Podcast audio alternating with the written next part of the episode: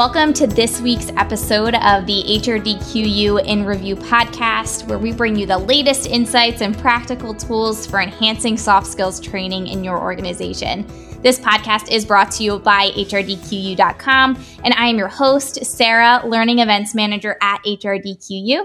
And today I have Sue Landay joining me to talk more about a recent webinar she presented with us learning without lecture. So it's a really great way of making a one hour webinar feel so much more relaxed and conversational. And I'm excited to jump more into that today with her. So thank you so much for joining me today, Sue. Happy to be here, Sarah. Thank you.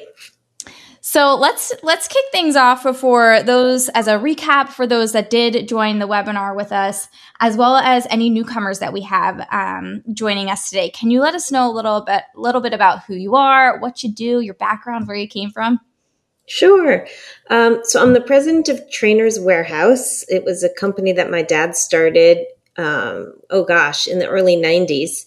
And I joined him in the late 90s. So have been running the company for quite a long time. Prior to that, um, I I went to Yale, I went to Kellogg for business school, but I also went to Ringling Brothers Clown College. So I guess that's kind of my my little claim to fame. Always bringing trying to like blend the fun and the professionalism. So it all makes sense now, but at the time i think people were a little surprised. It really does make sense with you know what your business does and all the fun games and the way that that you make learning fun. I think um, it's it's really interesting to see how that that all brought you here Absolutely. If only I'd known that, like the stress after graduation and, and everything else, early career woes. But yeah, that's where we are today. All makes sense. And I have a couple questions that I like to ask all of my guests that join me um, before we get into the the webinar specific content. Um, so, you know, what changes do you see happening in the L and D space right now? I feel like we this isn't new. I should say, in that the move to online learning has been in the works and for for probably decades at this point. but I do think it was accelerated by the pandemic. And both then and now, I think it presents a challenge because it's clearly the less expensive option but I think that people are still craving some of the face to face experiences that are great for communication, for leadership. And some of that can be done effectively online, but I think that there also needs to be some in person. I think there's going to be some, uh, it's continuing to evolve, I guess. Yeah. And it's so interesting because it really is true. Like when, you know, COVID hit, um, so many companies had to quickly pivot. And it is really cool to see how many of them, you know, had done so to adapt to the new environment that, you know, was kind of thrown at them so fast. And, you know, are there any, you know, specific strategies or approaches that that you believe that you know L&D professionals are adopting um, to address these challenges posed by this hybrid work to meet the needs of the employees in, in terms of skills and development and teamwork and relationship building? Yeah, I think that there are a lot of online tools that have been developed that are more closely emulating face to face experiences than what we saw 10 or 15 years ago and or in the earlier days of online learning where it was just um, a, you know kind of on a charted course of you know not a powerpoint. It, maybe it could take you in a lot of different directions. But i think that now we're seeing a lot of tools developed that are team building games that people can use in zoom rooms in breakouts and um, we're figuring out ways for people to really interact as if they were live. So I get, I, I think that that's what's um, what's continuing to develop and is helping trainers and kind of bridge that gap. Yeah, absolutely. With the with technology and how fast it grows, right? oh, yes. so lightning us, speed. and so let us know, you know, what exciting things are you are you up to next?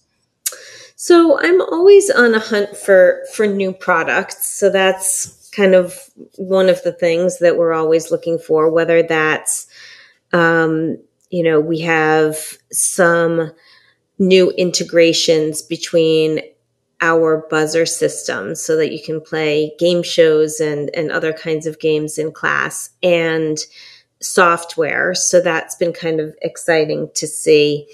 Um, we're also, we have a couple of new thumb balls that just came out. Those are those conversation balls that people seem to love. You, I know you guys um, resell those for us as well.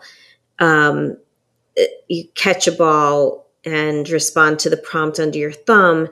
And those are available for um, conversations about diversity, leadership, team dynamics, ethics, getting to know you. Um, our two newest titles are Resilience, Developing Resilience, and um, DEI. So, you know, always trying to stay on top of our game there.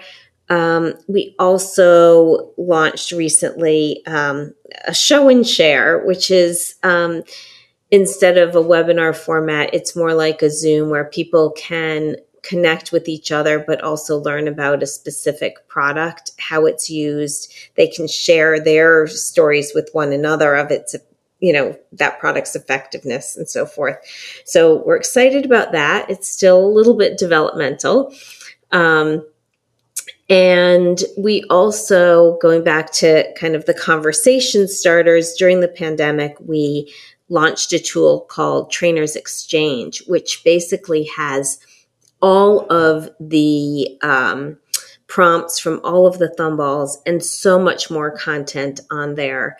And um, with people being remote and not able to toss a ball back and forth in that really fun way. We we kind of created a fun game that uses all of those prompts and content, all of which are vetted with subject matter experts. And so we'd like to figure out how we can, you know, make that a norm for people where they have access to all of those great conversation starters. Yeah, that sounds like a really exciting lineup of initiatives that you have going on. Um, and so now let's reel it back into the webinar that we presented, Learning Without Lectures. Okay. For those that, as again, as a recap for those that joined us, just as a refresher, as well as for anybody that's listening in that didn't attend the webinar, can you give us the key takeaways for registrants of that event? Absolutely. So, you know, I think the first thing is just the reminder to to be okay with being the guide on the side, not being the the the sage on the stage, not feeling like you have to have all the answers, but going in with a mindset that you're helping your participants pull out the learning. You're facilitating, you're not telling. And once you do that, you kind of open up a lot of possibilities to let them take charge of their learning experience. So then we talked a lot about using brain science principles, um, you know, many of which came from Sharon Bowman, who um, had the book Teaching from the Back of the Room. And, you know, to basically involve movement letting the participants be the ones who talk, using images in, instead of words, um, writing instead of reading. We talked about keeping things different and continuing to kind of change it up and maintain people's focus and uh, and keeping things brief. So those were kind of like the six brain principles that we talked about, as well as using those to increase participation and play and taking breaks. So, you know, standing up to stretch or whatever you need to do to just kind of get people focused, keep the blood moving, keep them engaged. So I think that's my, you know, one hour webinar in one minute. That's a great synopsis. And so we took the the top comments and feedback from the webinar and condensed that into some questions here. So to share. So let's you know, it seems like you can share as much information through a, through a lecture than um, by this means. You know, how can you go through all of the material that you have when it's a hefty weighted topic, but you only have, you know, 15 minutes or so to get your point across? What are some tips that you have? Yeah, I think that what what this approach forces you to do and what embracing shorter over longer and, and involving them is that it really forces you to focus on the need to know information rather than the nice to know information. So you pare down and you focus on, you know, if people aren't going to remember half of, you know, 90% of what I say in a lecture anyway, what's that 10% that they really have to know? And let me focus on that. And, you know, I can tell stories about it or I can include exercises. Um, you know, having people uh, involve themselves with the material, with, you know, images and games and everything else that I think that it kind of forces you to do that. And I, th- I don't think you lose anything by by stripping that out. So I guess that's the first thing. And and as far as you know, if you're focusing on a hefty topic, I think you have to think about whether that topic is just um, a difficult topic, like you know something physics or science or, or um, you know a difficult topic conceptually versus whether it's difficult in terms of uh, you know like diversity or team dynamics how are we working together where you want to make sure that you give people time to process to think to discuss.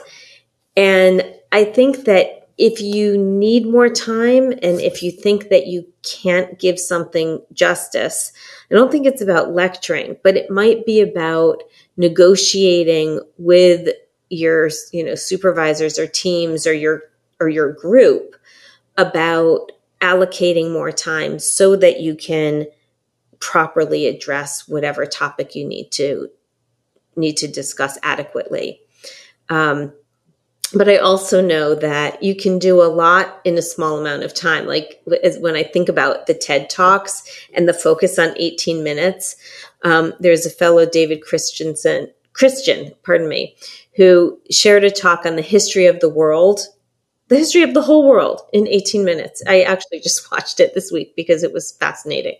Um, but I think that that's the same com- concept of really focusing on what's critical, what what what are the need to know information, bits of information. And is there like a specific strategy or technique that you always, you know, you have in your back pocket pocket that you're ready to to launch or employ to make, you know, key information more memorable or impactful when you are within, you know, a, a limited time time constraint?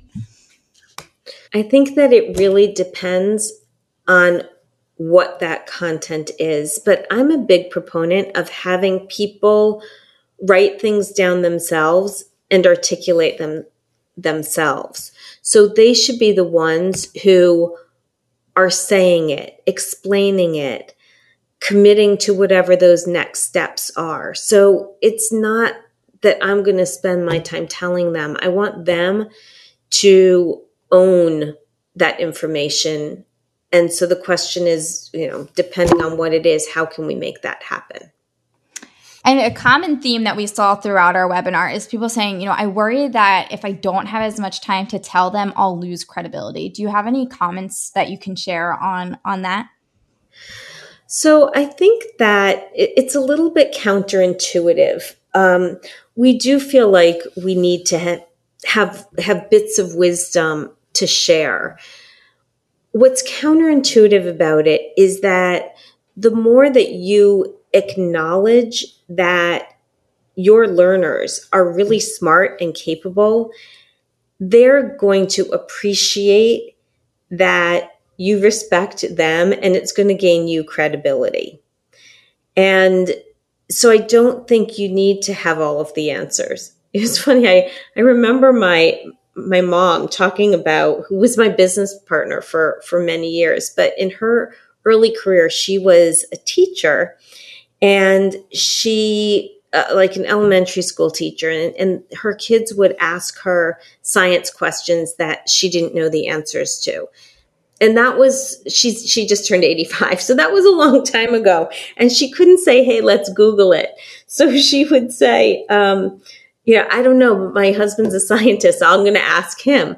And so i think that having the sense of uh, you know the self-confidence to be able to say, I don't know, let's figure it out together. I think that that, you know, that does add credibility. I don't know. Do you, do you, would you concur? Yeah, absolutely. I think it I think it says a lot when someone can say, "Hey, I don't I don't know everything," and doesn't, you know, need to act as though they do and that they're always learning because we're always learning new things every day um, even if you are an expert on something there's there's something new to learn i believe. It's also like um, Brené Brown in her studies in talking about vulnerability. And she asked people to think about a time when they felt like the most vulnerable. And to then think about at that moment if someone else were doing what you were doing you can think of them as courageous or vulnerable. And in her study, everyone said, Oh my God, that's so courageous. Like if somebody else, if this happened to someone else, I would think that they were amazing. And so it's that same kind of thing, like what we think about ourselves and our our insecurities, our, our vulnerabilities, others perceive very differently. And you know, I'm just kind of fascinated with all of that.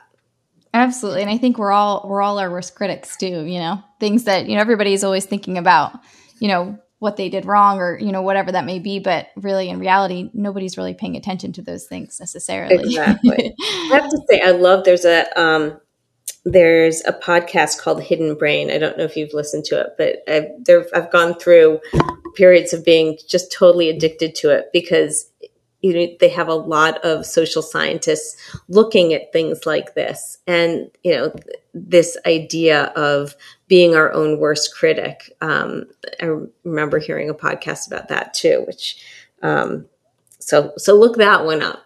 Yeah i'll have to check that i've never heard of that one but i i'm i'm really intrigued as well.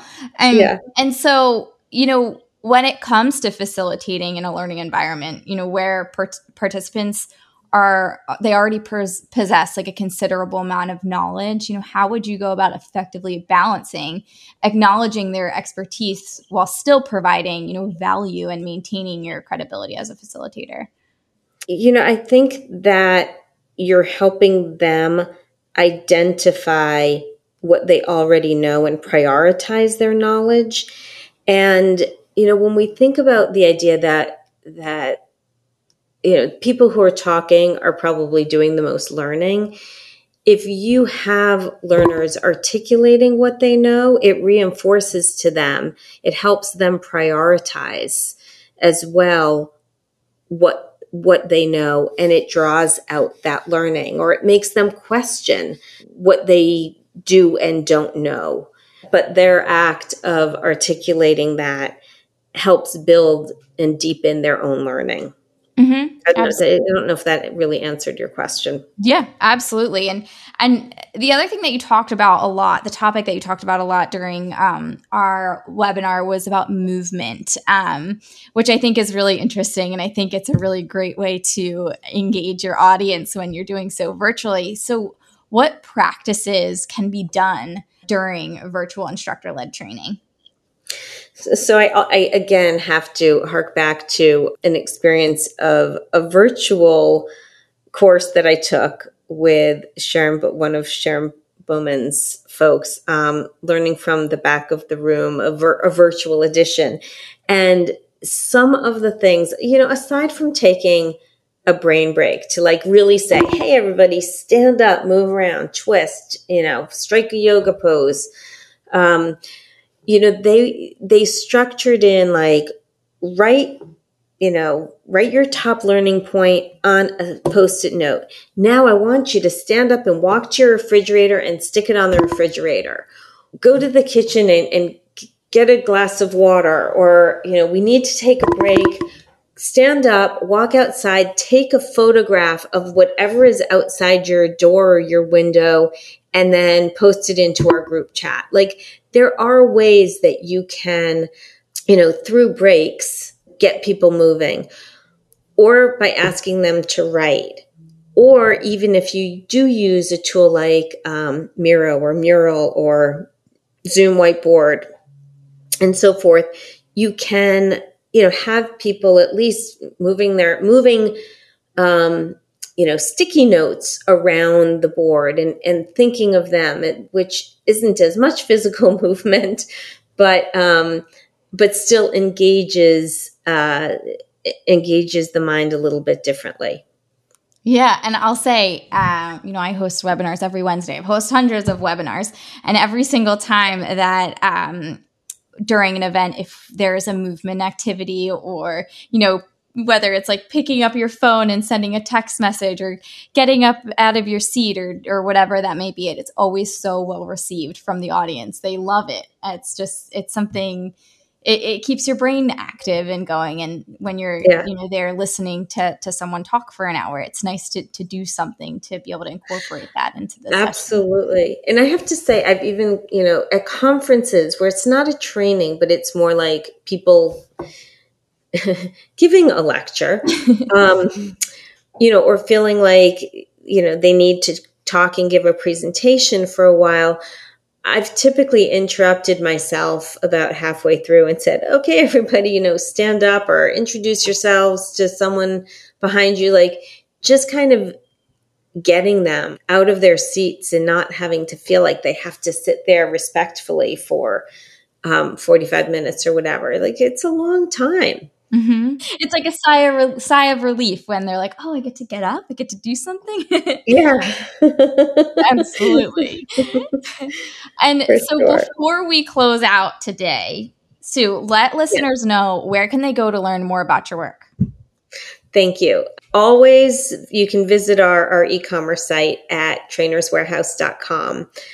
We have a blog, blog.trainerswarehouse.com, which has tons of exercises and activities, whether you're looking for communication, listening, active listening, time management, negotiation, um, you know, any number of games. There's information about brain science. There's information about uh, uh, uh, uh just kind of other facilitation tips that we've collected over the years. So all of that is at blog.trainerswarehouse.com. And our conversation starter site that I talked about before is at exchange.trainerswarehouse.com. So lots of different sites. We're also active on Pinterest and Facebook uh, and LinkedIn. So actually, our LinkedIn group is called Effective and Fun Training Techniques, and we're close to 100,000 members now on LinkedIn. So wow. that's pretty cool. That's really cool. Yeah, That's make sure that you go back and, and check out all of those sites to connect with Sue and Trainers Warehouse. And thank you so much, Sue, for your time today. Thank you for having me. I appreciate it. It's always good to talk to you, Sarah. Yes, it's great chatting with you too. And, and thank you all for tuning into this week's episode. We hope you enjoy listening to the HRDQU in Review podcast, available on all major streaming platforms. If you did enjoy today's episode, make sure to give us a follow and leave us a review. I look forward to catching you all next time.